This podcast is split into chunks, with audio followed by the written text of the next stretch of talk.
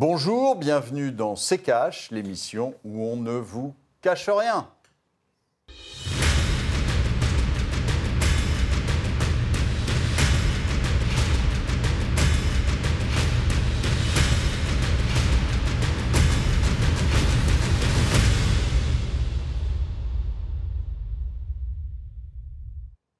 Et bienvenue dans ces caches, Olivier l'a dit, une émission dans laquelle on ne vous cache rien. Et dans ce numéro, on va évoquer la situation euh, française, l'économie euh, du pays qui est confrontée à une inflation inédite depuis les années 70, plus de 6% en novembre. Il y a également une dette publique qui a explosé. Puis euh, cette mission des services du FMI hein, en visite en France du 7 au 18 novembre, l'institution lance un appel au pays, mettre un terme au quoi qu'il en coûte. Parallèlement, Emmanuel Macron est en visite. Hein, aux États-Unis. Et puis il a prévenu Joe Biden, ces mesures prises pour doper l'industrie américaine, eh bien ça risque de fragmenter l'Occident. On va en parler avec notre invité, Philippe Murer. Bonjour. Bonjour. Et puis vous, bien sûr, Olivier. Bonjour. Bonjour, Amira. Olivier, l'avertissement du euh, FMI à la France est un peu passé inaperçu. En gros, l'institution demande à la France de se pencher sur l'assainissement de ses euh, finances publiques et éviter que sa dette publique eh continue d'augmenter.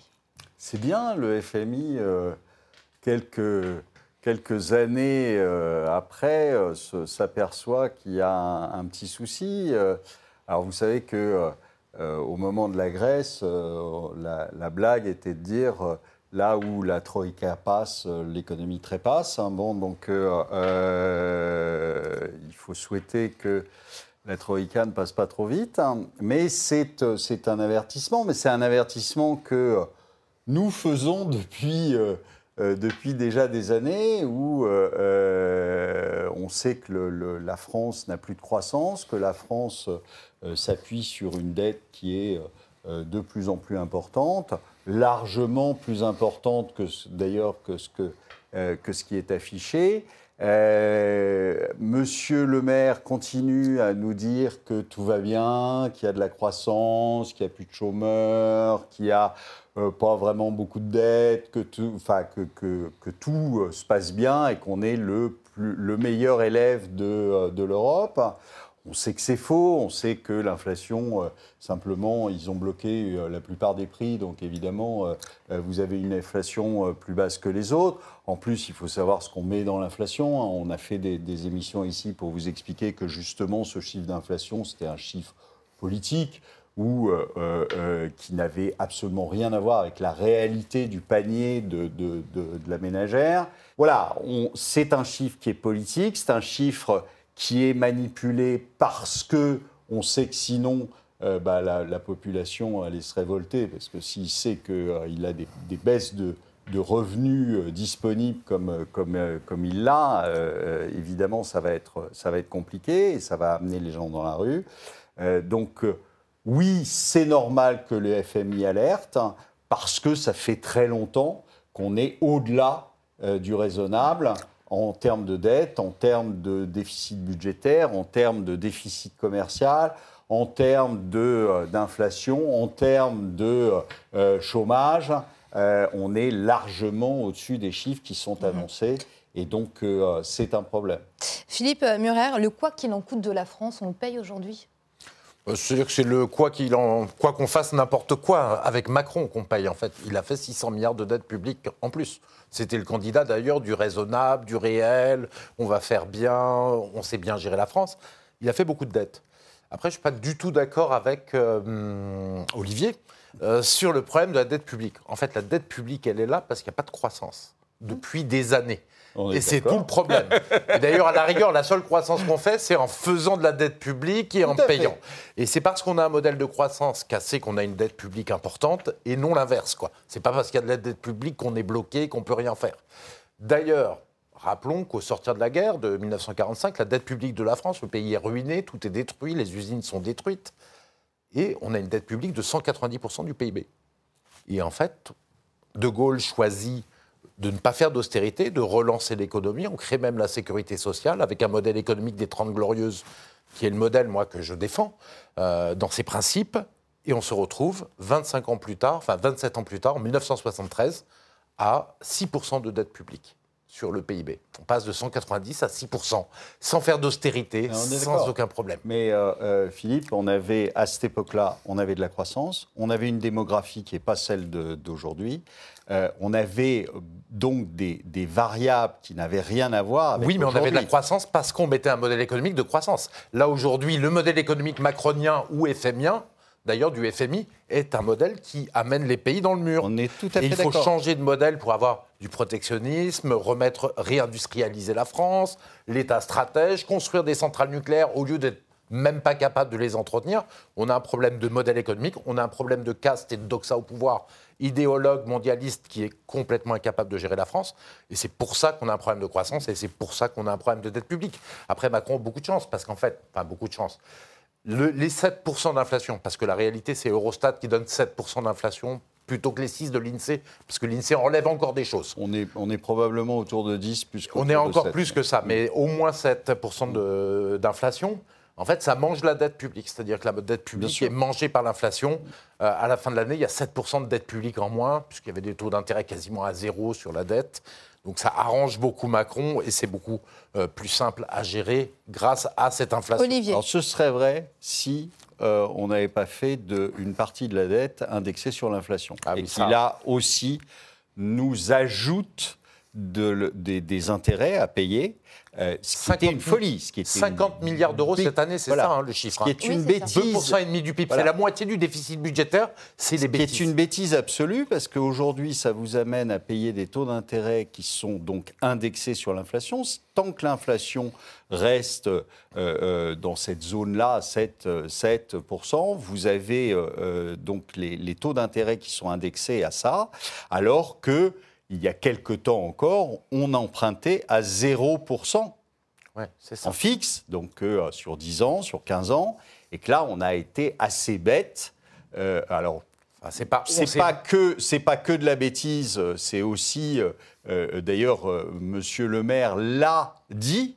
Il a dit, bah, c'est pour donner des sous aux banques. Ce qui est quand même assez extraordinaire. Et aux assurances. C'est-à-dire qu'aujourd'hui, on appauvrit les Français, puisque c'est eux qui payent pour donner de l'argent aux banques. Euh, euh, je Messieurs, pense pas que... à quel moment la politique euh, budgétaire hein, de la France a pêché? À quel moment ça a pêché? Bah, Ça fait longtemps. Ça fait longtemps, ça pêche depuis qu'il n'y a plus de croissance économique, qu'il y a un chômage important, qu'il faut soigner les grands blessés de la mondialisation, qu'en plus on fait venir 300 400 000 personnes par an en immigration, pas de travail, donc c'est encore plus de charges. Donc tout, donc, ça fait 30 ans. Macron et Le Maire alors? Non, on est en déficit budgétaire depuis Giscard. Donc, voilà, mais c'est ah oui, euh, alors ceci dit, le déficit budgétaire est, obligatoire. Hein. Euh, c'est-à-dire qu'il y, a, une équation en économie qui dit que si vous n'avez pas de déficit public, c'est un déficit privé qui est créé à ce moment-là équivalent. Parce que si vous voulez, la dette, l'argent ne se crée que par la dette. Si vous avez 3% de croissance, vous avez besoin de 3% de monnaie en plus. Donc forcément, si ce n'est pas l'État qui fait du déficit, c'est le privé. Donc c'est voilà, la chose est plus compliquée que ce qui est raconté dans les livres d'économie et dans les médias. On en a besoin, mais là, il y en a trop. Et surtout, il faut changer de modèle économique. Cette dette publique, ce déficit public ne sert qu'à une chose, à masquer les problèmes économiques graves de la France, mais aussi de tout l'Occident. Parce que tout l'Occident est dans le même processus. Mais c'est surtout que le déficit, aujourd'hui, ne finance absolument pas des investissements qui seront rentables plus tard. Il finance les dépenses courantes. C'est, imaginez-vous un ménage qui s'endette auprès d'une banque pour manger pour partir en vacances, pour manger, pour ses dépenses courantes, et non pas pour aller acheter un appartement qui va lui rapporter des sous après. Donc euh, euh, vous êtes dans ce cas-là, c'est-à-dire qu'aujourd'hui, l'essentiel de la dette sert à payer les intérêts de la dette d'avant et sert à payer le fonctionnement de l'État. Donc, euh, on et, les baisses, et les baisses de charges données aux entrepreneurs. Parce qu'il y a quand même un truc très important. Dans ce modèle, il n'y a pas de croissance.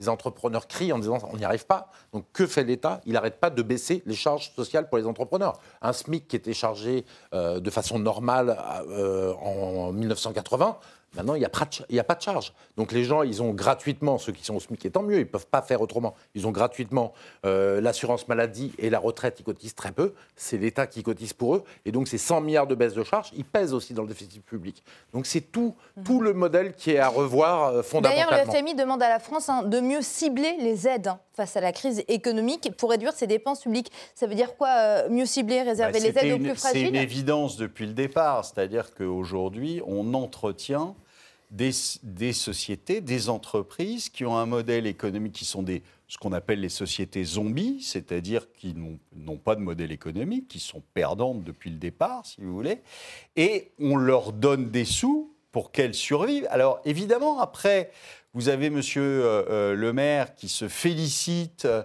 qui, a, qui est moins de faillites que finalement l'économie. Mais le problème, c'est que euh, c'est subventionné. C'est exactement comme si vous aviez euh, quelqu'un dans le commun à qui euh, vous mettez une perf et que vous entretenez comme ça en, circulation extracorporelle et, que vous disiez bah, il n'est pas mort. Bah, si, il est mort, en fait. Il est mort, mais sauf qu'on fait, on fait en sorte que ça ne soit pas dans les statistiques. Mais le problème, c'est qu'aujourd'hui, ces entreprises-là sont euh, comprise dans, dans toute l'aide et que malheureusement, ces entreprises-là sont de toute façon vouées à mourir. Donc ça ne sert à rien. de leur donner des Le constat a été fait, les finances publiques de la France vont mal, très mal. Hein. Euh, on fait quoi aujourd'hui pour euh, redresser la barre, Philippe Murer? Comment réduire les dépenses publiques quand on est en crise économique? Ah ben là, de toute manière, pour redresser la barre, il faut changer de modèle de croissance. Il n'y a pas d'autre choix. Donc, faire de l'État stratège, de la relance de l'industrie française. Par exemple, comme font les Américains pour l'industrie. Ils disent les voitures électriques fabriquées aux États-Unis ont une subvention de 7500 euros. Pas les voitures électriques fabriquées en Chine. Nous, on mhm. sponsorise avec le budget français des, entre, des voitures électriques qui viennent de Chine. Voyez Et vous avez tout un, vous pouvez faire un grand plan de relance du nucléaire, puisqu'on doit se passer de pétrole à terme que le pétrole est en voie de raréfaction de plus en plus cher, on peut faire un grand plan de relance du nucléaire avec l'investissement public et qui, là, fera baisser la dette publique parce que ça va nous enrichir, ça va nous permettre de sauter ce problème énergétique qu'on a en ce moment. Et on a donc euh, toutes ces solutions. Mais sans changement de modèle économique, y a, vous ne faites que déshabiller Paul, pour habiller Pierre ou l'inverse. Et justement, on en vient à cette visite hein, d'Emmanuel Macron aux États-Unis et je vous propose directement euh, d'écouter ce que le président français a dit à Joe Biden. Écoutez. Ce qui s'est passé ces derniers mois est un défi pour nous parce qu'on commence à se décaler sur les sujets énergétiques et le coût de la guerre n'est pas le même en Europe et aux États-Unis, mais surtout les choix faits dont je partage les objectifs, en particulier l'Inflation Reduction Act ou le CHIPS Act sont des choix qui vont fragmenter l'Occident.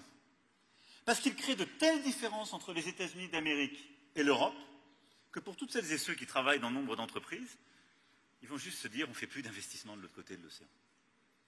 Olivier, Emmanuel Macron finalement demande aux États-Unis d'en faire un peu moins. Il demande ce qu'il veut, c'est juste pathétique. Euh, euh, c'est lui qui nous a euh, mis dedans. Euh, depuis plusieurs années. Euh, c'est lui qui obéit aveuglement euh, aux Américains. On s'est mis dans cette situation-là. On s'y est vraiment mis. C'est-à-dire que c'est nous qui avons poussé pour qu'il y ait des sanctions contre les Russes alors que ce sont les Russes qui détiennent absolument toutes les matières premières. Enfin, il faut être débile pour aller faire ça. Il n'y a, pas d'autre mot. Il faut être mm. vraiment un crétin. Alors, évidemment, on en a, on, en a un qui est, qui est somptueux, c'est Monsieur le maire. Mais je veux dire, on ne peut pas imaginer, comme, comme Bruno Le Maire qui arrive, qui nous dit qu'il va écraser l'économie russe et qui se prend le boomerang en pleine figure derrière parce que vous avez un pays qui avant, on disait, vous savez, ce slogan, on disait la, France n'a pas de pétrole, mais elle a des idées. Mais aujourd'hui, elle n'a pas de pétrole, elle n'a pas d'idées. Et, justement, elle fait des bêtises à longueur de journée. Vous ne pouvez pas aujourd'hui vous passer de quelqu'un qui détient absolument toutes les matières mmh. premières. Et là, aujourd'hui, on le voit systématiquement, c'est-à-dire que quand on s'amuse à vendre du gaz à l'Allemagne, la, à, c'est du gaz russe. Alors on fait semblant d'avoir un, Pourquoi Tout simplement parce que la Chine nous vend du gaz russe. En le multipliant par quatre euh, au passage, enfin, je veux dire, il faut être d'une bêtise absolue. Alors, pour, pour revenir hein, au propos d'Emmanuel Macron, hein, mhm. cet avertissement qu'il a lancé euh, à Joe Biden, Philippe Murer, euh, les choix américains risquent de fragmenter l'Occident. C'est ce qu'il a dit hein, concrètement Emmanuel Macron. Qu'est-ce que vous en pensez? Alors, juste avant de répondre à votre question, je vais remarquer le euh, le mot d'Emmanuel Macron. On s'est décalé vers la crise énergétique. Ça vous a pas marqué Parce qu'en fait, c'est comme si ah ben, on avait la crise Covid et puis on s'est décalé vers une autre crise énergétique et puis après on se décalera vers une autre crise. Comme si les crises, en fait, euh, elles sont pas subies, mais elles sont fabriquées. Enfin, c'est étrange ce mot, en tout cas. Euh, bah, déjà, de toute manière, euh, je ne sais pas qu'est-ce qu'il va dire à Joe Biden et aux États-Unis. La France ne va pas imposer une politique économique aux États-Unis. C'est toujours l'inverse qui se passe. Malheureusement, les États-Unis sont l'hyperpuissance. Et en plus, la France n'est pas indépendante, elle n'est pas souveraine, elle est dans l'Union mmh. européenne. Donc c'est certainement, donc c'est complètement ridicule. Et ce qui est ridicule, c'est qu'en fait, il faudrait faire la même chose que les États-Unis. Bah, en gros, c'est ce que nous disent les Américains, parce que ce qui est ah dans le viseur du président français, euh, c'est l'Inflation Reduction Act. Hum. Et en gros, Joe Biden a dit à Macron, si tu veux, t'as qu'à faire le même. Voilà, moi je suis pas généralement pas d'accord pour copier les politiques économiques américaines, mais là, c'est une bonne politique de réindustrialiser, que quand on mhm. donne une subvention à un produit, bah, soit un produit américain ou pour la France un produit français. Donc c'est très bien. Et c'est complètement idiot d'aller demander l'inverse. mais quand vous dites ça va fragmenter effectivement l'Occident, en fait, on a des gens qui sont des mondialistes, qui nous ont demandé d'être dépendants du monde entier par les échanges, de plus savoir fabriquer plein de produits en France, d'être obligés de les importer de Russie, de Chine, etc. Et des États-Unis. Et maintenant, ils ont fragmenté déjà en deux entre Occident, Chine et Russie. En tout cas, la Russie est vraiment de côté, la Chine commence à l'être mise. Et maintenant, ils sont, ils sont en train de dire, mais il ne faut pas fragmenter le reste. En fait, c'est des mondialistes qui sont en train de démondialiser, sans avoir les recettes pour démondialiser, donc ils sont complètement perdus, et euh, on arrive à du gloubi Alors, ce qui, est, ce qui, est, très drôle, c'est que, euh, je vous rappelle qu'on est, euh, on est à marche forcée vers le tout électrique, notamment sur l'automobile. donc, on va vers le tout électrique. Le tout électrique, en fait, c'est changer entre guillemets, de maître, c'est-à-dire changer de dépendance. Vous étiez dépendant de l'OPEP, vous étiez dépendant de l'Arabie saoudite, des Russes, etc., pour le pétrole, et vous allez vous mettre pieds et poings liés vers les, Chinois, envers les Chinois. Pourquoi? Parce que c'est eux qui ont toutes les terres rares, c'est eux qui ont tous les minéraux rares, et donc, en fait, vous, vous changez simplement de, de dépendance mais vous êtes toujours dépendant, parce que je vous rappelle qu'en France, vous avez beau euh, euh, chercher, il n'y a pas de pétrole, mais il n'y a pas non plus le reste. C'est-à-dire qu'on ne veut pas, en plus pour des raisons écolo mmh. et donc euh, les voies écologiques, on ne veut pas aller chercher s'il y a du lithium ou autre, parce que c'est dégueulasse à sortir, faut le dire, faut dire les, choses. Je, te trouve très pessimiste et je ne suis pas d'accord avec toi en fait, je ne suis pas spécialement pour la voiture. La voiture électrique, je pense que ce n'est pas le bon sujet, c'est plutôt la voiture hydrogène et tout le cycle de l'hydrogène.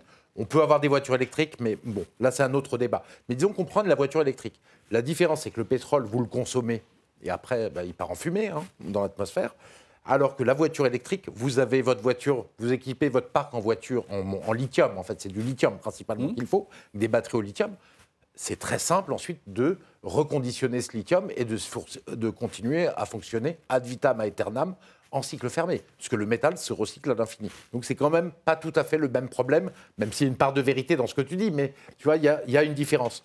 Mais moi, ce que je remarquerais, en fait, surtout, c'est que Macron, en fait, il a semé le chaos en France. On a des problèmes d'insécurité absolument gravissimes avec des affaires terribles tous les jours. On a des problèmes de flux d'immigration qui n'arrêtent pas de poser des problèmes de plus en plus importants à la France. On a des problèmes économiques, on n'arrive même plus à chauffer les écoles. Nos enfants vont dans des écoles où il y a 10 degrés. Et que fait Macron? Il fait de la politique étrangère parce qu'il ne veut pas assumer les conséquences de la politique française.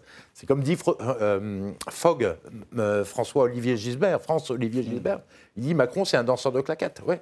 Il est parti faire des claquettes aux États-Unis pour pas, pour pas du tout assumer son bilan et le fait que les écoles sont à 10 degrés. Parce que je ne sais pas ce qu'il pourrait répondre aux journalistes en disant les écoles sont à 10 il degrés. Il noie le poisson, vous êtes d'accord, Olivier? Ah bah, Cette visite aux États-Unis il, est toujours dans la com. C'est un type de com, Emmanuel Macron. Donc il fait de la com. Il fait de la com. Donc quand ça va pas euh, chez lui, bah, il, va à l'extérieur. Mais il fait de la com. Aujourd'hui, il y a quand même quelque chose. Les, les, Américains ont réussi à faire une guerre par procuration. Hein, puisque eux ne sont pas engagés dedans, euh, a réussi à faire une guerre par procuration et à créer les conditions d'une réindustrialisation chez eux, mais pas chez nous. Nous, on va jamais réindustrialiser avec les prix de l'énergie qu'on a. Vous avez aujourd'hui un, un chef d'entreprise qui a le choix entre payer cinq fois la note qu'il payait avant euh, sur son électricité et sur son gaz, ou aller aux États-Unis où c'est cinq fois moins cher. À votre avis, il va faire quoi? Ben, Il va partir aux États-Unis. C'est ce qu'ils font déjà. hein. Mais c'est ce qu'ils font déjà. Alors, évidemment, les gros, ceux qui peuvent. Bon, c'est c'est pas le boulanger qui va aller se. se- se- Alors, maintenant, c'est vrai que l'affaire du jour, alors qu'on est quand même bien dedans, l'affaire du jour, c'est quand même que la baguette est passée euh, euh, la, la chose la plus importante euh, à l'UNESCO. Et, euh, donc, Monsieur Macron aussi. se félicite, Oui. se félicite de la baguette, mais il ferait bien de s'occuper d'autre chose, parce que je pense qu'il y a des choses un petit peu Bon. plus importantes que la baguette. Vous parlez beaucoup d'Emmanuel Macron, messieurs. Je vais vous proposer hein, de l'écouter. On va encore l'écouter. C'était euh, il y Oh, a nous quelques mois. Il a écouté l'Olivier. Je suis sûre que ça va vous plaire. qu'on va dire avec beaucoup d'amitié à nos amis américains, nos amis norvégiens, vous êtes super, vous nous fournissez de l'énergie du gaz, mais il y a un truc qui ne peut pas marcher très longtemps, c'est qu'on ne peut pas payer, nous, le gaz quatre fois plus cher que vous, vous le vendez à vos industriels. Parce que ce n'est pas tout à fait ça le sens qu'on donne à l'amitié. Olivier, il n'a pas totalement tort. Non, il n'a pas totalement tort, mais il fallait pas faire ce qu'il a fait. Euh, euh, c'est lui qui euh, est en train de distribuer euh, l'argent, enfin lui et Madame von der Leyen, euh, une femme euh, qui, je rappelle, euh, est euh, soupçonnée de corruption, qui a été virée du ministère de la Défense allemand pour ça d'ailleurs, et qui donc a été recyclée gentiment en Europe, hein, parce que c'est la grande poubelle de recyclage, le- le- l'Europe. Et donc, qui ont, qui ont fait des sanctions pour que notre énergie soit plus chère.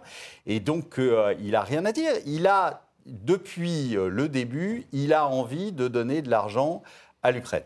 Il en donne, il en distribue par centaines de millions, il en distribue en Afrique du Sud, il en distribue en Tunisie, il en distribue absolument partout. Sauf que les Français, ils n'en voient pas la couleur. Alors, moi, je voudrais savoir, c'est est-ce qu'il a été élu président des Français ou est-ce qu'il a été élu président du monde?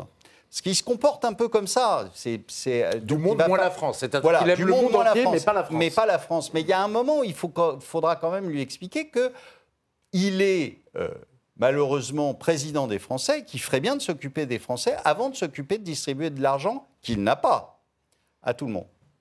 Et d'ailleurs, euh, il était, euh, toujours Emmanuel Macron était il y a quelques jours hein, au Salon des maires et puis il a proposé euh, quelque chose qui va vous plaire. hein. Olivier, je vous propose encore une fois d'écouter Emmanuel Macron. Nous avons décidé de tenir le 13 décembre prochain une conférence internationale de soutien à l'Ukraine que nous coprésiderons avec le président Zelensky. Et je souhaite que l'AMF et que les maires, et toutes celles et ceux qui souhaitent s'y joindre, puissent être pleinement partie prenante de cette conférence dont l'objectif est précisément d'aider à la résistance et la résilience civile des Ukrainiens. Je vais reprendre les termes hein, d'Emmanuel Macron. L'objectif est précisément d'aider à la résistance hein, en Ukraine. Philippe Murer, clairement, ça veut dire qu'il va encore injecter de l'argent. Et, et en fait, là, il se- il s'est fait le chargé de com de Zelensky. hein. Il a mis Zelensky devant les maires de France en leur demandant donnez-moi de l'argent, donnez-moi tout ce que vous pouvez parce qu'on n'est on n'est pas bien. Mais c'est quand même extraordinaire. Il se réduit, le président français, en chargé de com en fait, de Zelensky. Alors que déjà, s'il y a quelque chose à don- à donner, c'est l'État français qui doit s'en occuper, pas les maires qui n'arrivent plus à payer leurs factures d'électricité, qui ont quadruplé, qui n'arrivent plus à chauffer les classes. Comment on, peut faire de la com aussi grotesque Oui, ce est-ce que c'est vraiment le moment euh, d'aller de demander au maire donnez-moi de l'argent pour euh, donner cet argent à c'est- Kiev? C'est pas le moment, mais ça fait des, ça fait des mois qu'on envoie de l'argent à Zelensky. Personne n'a, je suppose, élu M. Macron, ni élu ses députés euh, LREM pour aller donner de l'argent à un autre pays. Mais enfin, de, de- pourquoi? Qu'est-ce que, qu'est-ce que, euh, pourquoi aller donner euh, de l'argent à- Alors demain, on va aller aussi don- donner de l'argent au Yémen? Non, mais ce qui est terrible, Olivier, Pourquoi c'est qu'en pas? plus, on sait très bien, enfin, moi, c'est mon, c'est mon ressenti profond.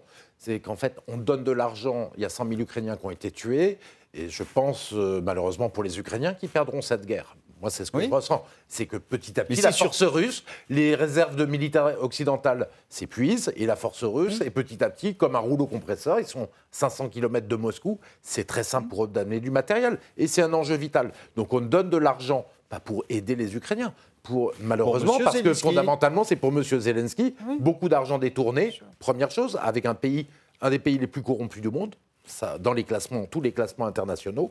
Et surtout, en fait, c'est pour.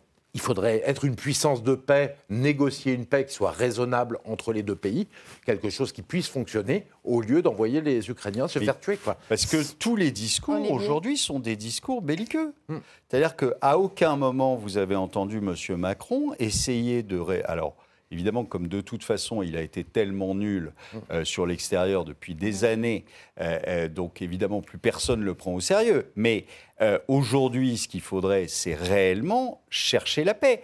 Vous ne cherchez pas la paix en envoyant des armes et de l'argent Alors pour on est, continuer la guerre. C'est euh, ridicule. D'ailleurs, Ph- Philippe Murer, j'aimerais vous attendre là-dessus. Oui. hein, on va terminer l'émission euh, dans quelques instants.